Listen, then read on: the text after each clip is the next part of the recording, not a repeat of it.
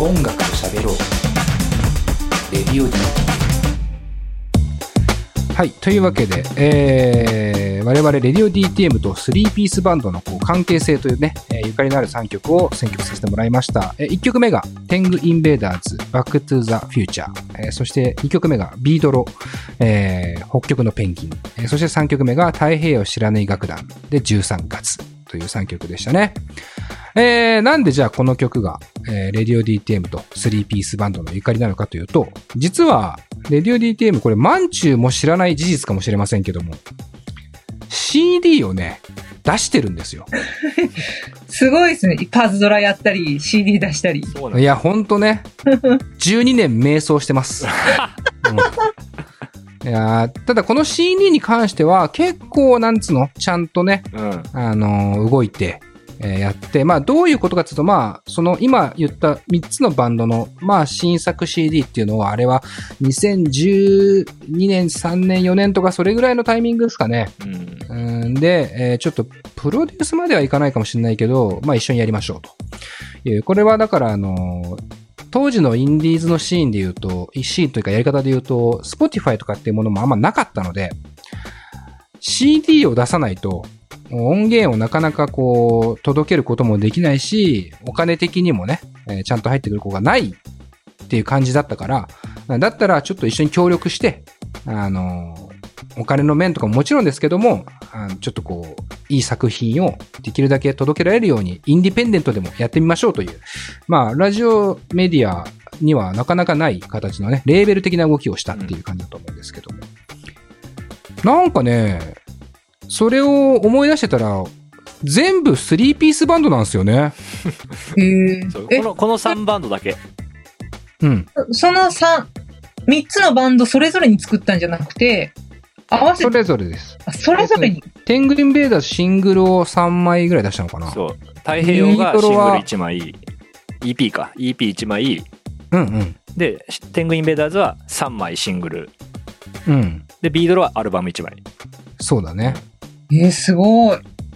出してんすよ。これただ、あの、太平洋知らない楽団以外のテングインベーダーズとビードロの流した Spotify の音源は我々が我々がリリースしたものではないので、あの、それはちょっと Spotify 上がってないから、聞きたい人は、まあ CD ショップ行くなり、えー何かこう、中古ショップで見つけるなりしなきゃいけないのかなと思うんですけども、太平洋知らない楽団のこの13月って曲が入っているサテライトからずっとっていう、まあ3曲入りなのかな、うんまあ EP に関しては、えー我々がまさにプロデュースした、え1枚になっているという感じですね。うーん、なんで、こう考えると3ピースバンドの魅力を完全燃焼していかなきゃいけないんで、ちょっとこう、触れていきますけども。だからなんだかんだでこう、3ピースに魅力を感じてたのかなという気はうん。しますね。まあ、特に狙ってはなかったですよね。うん、全く狙ってなかったですね。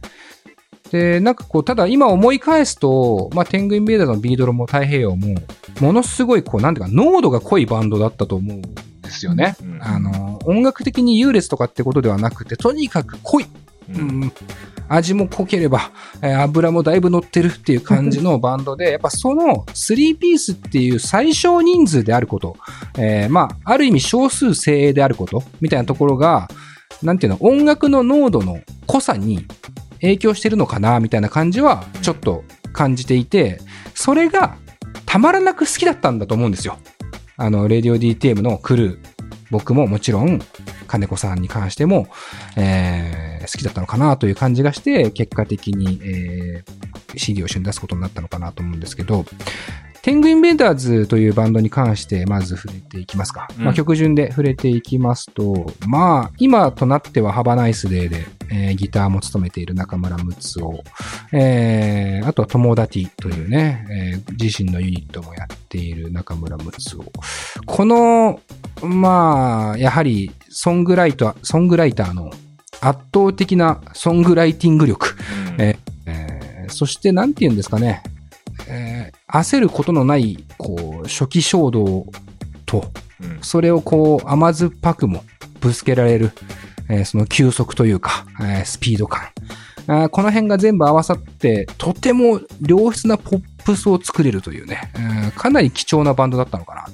要は、荒さとか、えーなんていうのかな、初期衝動的なことで言うと、荒さとか、あの、エナジーが、えーフィーチャーされがちなんですけど、そういうことを持ち合わせながら、なんかこう、ポップソングとしてのソングライティングめちゃくちゃ長けてる人なんですよ。中村睦夫っていうのは。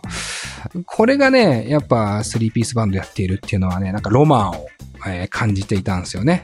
まあ、あとはちょっとこう、傷つきやすかったから、うんうん、ちょっと、誰が？え、中村睦夫が。思いました、今。ベースもね。えー包み込んであげたみたいなのがあります めちゃくちゃ年上ですけど、ねなんだそれ。えーちょっとなんかこう、肩組もうぜってこう言いたくなるえータイプの人間でもあるので、なんかタッグを組めたのかなっていう気はうん。うん。しますね。うん。まあその人たちとだから、こう、なんていうのかな、天狗に関して言うと、うん、ちょっとこう、現在進行形の、えーまさにこう、ナウなと、今、今鳴らす音っていうのを、こう、バンドで、ロマンで、ちょっとこうやっていこうぜっていうね、えーなんとなく気持ちがあったかなと覚えていますね。そして、えー二組がビードロですね。えー、ビードロに関してはもう大先輩だし、年齢的にも。もう僕らと一緒に CD 出した頃には、中堅ベテランの域に達していたような。まあ、それでもね、ビードロっていうのは、なんていうか、えー音楽の深いところまで、とにかく突き詰めていって、うん、なんて言ったらいいんだろうな、ビードロ。これ、表現難しいですね、ビードロに関してはね。すごいね。3ピースなんだけど、もうロックでも、ポップスでも、ジャズでも、パンクでもない、何かビードロというオリジナルな音楽をやっているような、そんなね、こう、人たちで。まあ魅力を感じると同時にもっともっとね、あのー高い評価を得てほしいなみたいな気持ちはね、とにかく生まれたバンドだったかなと思いますけども、えー当時、この北極のペンギンが入ってる冗談の王様っていうアルバムの当時で言うと、まだ4人だったのかな？そう、4人組でした。で、そ ?4 こから、だね。そこから1人辞められて、うん。で、俺らが出会ってるんですよ。そうか。で、ドラムも変わってる。まあ、エンタスさんのは割とちょっとその前もちょっとやってたから、うーん、なるほど、ね。割と長くやってるんですけど、うんうん、うん。僕らが出会った時はもう3ピースの状態で。そうっすね。っていうね。なんかこう、なんていうんですかね、この音楽性ってあわからないですけども、まあ後で紹介するのは僕らが青春時代にちょっと食らったバンド、えー、に対するこう、なんていうのかな、影響とか、対するとか、それからの影響とか、まあ、ツボ、ツボをついてくる音楽性だったんだろうなと、まず思いますね、ビートルに関してはね。だからたまらなく好きになった上で、えー、まあなんかこう、仲良くもなれたから、ちょっと一緒に CD 出しましょうって。で、しかもなんかその CD がね、ちょっと幻の、うんなんていうのレコーディングししたんだけど、出せないみたいな苦境に立たさ立たされたような気がする。そう。なレコーディングをしてたんだけど新しいアルバムを作ろうってなってたのに、レコーディングも終わってるのに活動休止をしようってことになっちゃったんですよビードロが。そっかそっか。当時。で、うんうん。僕らその時に仲良くなり始めててでそのボーカルの方から実は音源は取ってるんだけどねみたいなことを聞いてうん。でその音源のデモをあのまだミックスされてないものを送ってもらったんですよ。はいはいはいはい。でそれを聞いた時にとんでもない名盤だったんですよそれがうん。うん。でこれは世に出ないのは問題だってなってうんうんうん。一緒に最後やりましょうよっていう、そうか。そうか、そういう感じだったねそ。うそうそうでも今となっては、だからこれが、ビードロ今活動してますからね。そうそうそれを機に復活されて、ね。うん、いやーいいきっかけになった。あ、それを機に。そう。あの、まあ、ぼ僕らのだから200回記念のアニバーサリーライブっていうのがあったんですようん。でそこでうん。一夜限りの復活っていう名目でビードロがライブをしてるんですよ。でそこに表示を合わせてアルバム出してるんですよ。だか。らあの時は、だからもう休止中だったってことか。そうそう。俺もう記憶が曖昧だったけど、ん。休止中でうちらのイベントで復活してアルバムが出て、で、そっから、なんとなく活動が続けられるようになったっていう感じ。そうですね。そこからまた別の方からお声かかったりしてで今その方と組んでやったりとか、なるほどねって。当事者ではありましたけども、全然記憶が薄れていましたでもすごい好きな。なバンドのある種きっかけをちょっと作れたっていうのが良かったなって思いますね今嬉しいよね。うんあの本当にね。で、今でも最高の作品を出しているので、まあ、あの、Spotify とかでもあるから、ぜひ皆さん聞いてみてほしいなと思います。で、最後が太平洋白縫い楽団。えー、まあ、このバンドも、それこそ200回記念のイベントの、えー4日間やったんですけども、4日目にえー出てもらって、ちょっとこう再結成してもらったみたいな感じのバンドなんですけど、だから、えーその当時は休止中だったけど、このシングル出した時はまだ活動してましたよね。そう。そでもっから、、ギリギリでしたよね、多分ね。そっから解散になりの？みたいな。そうですね。そうだからそういう意味では解散のきっかけを作ったシングルかもしれません。うん逆に。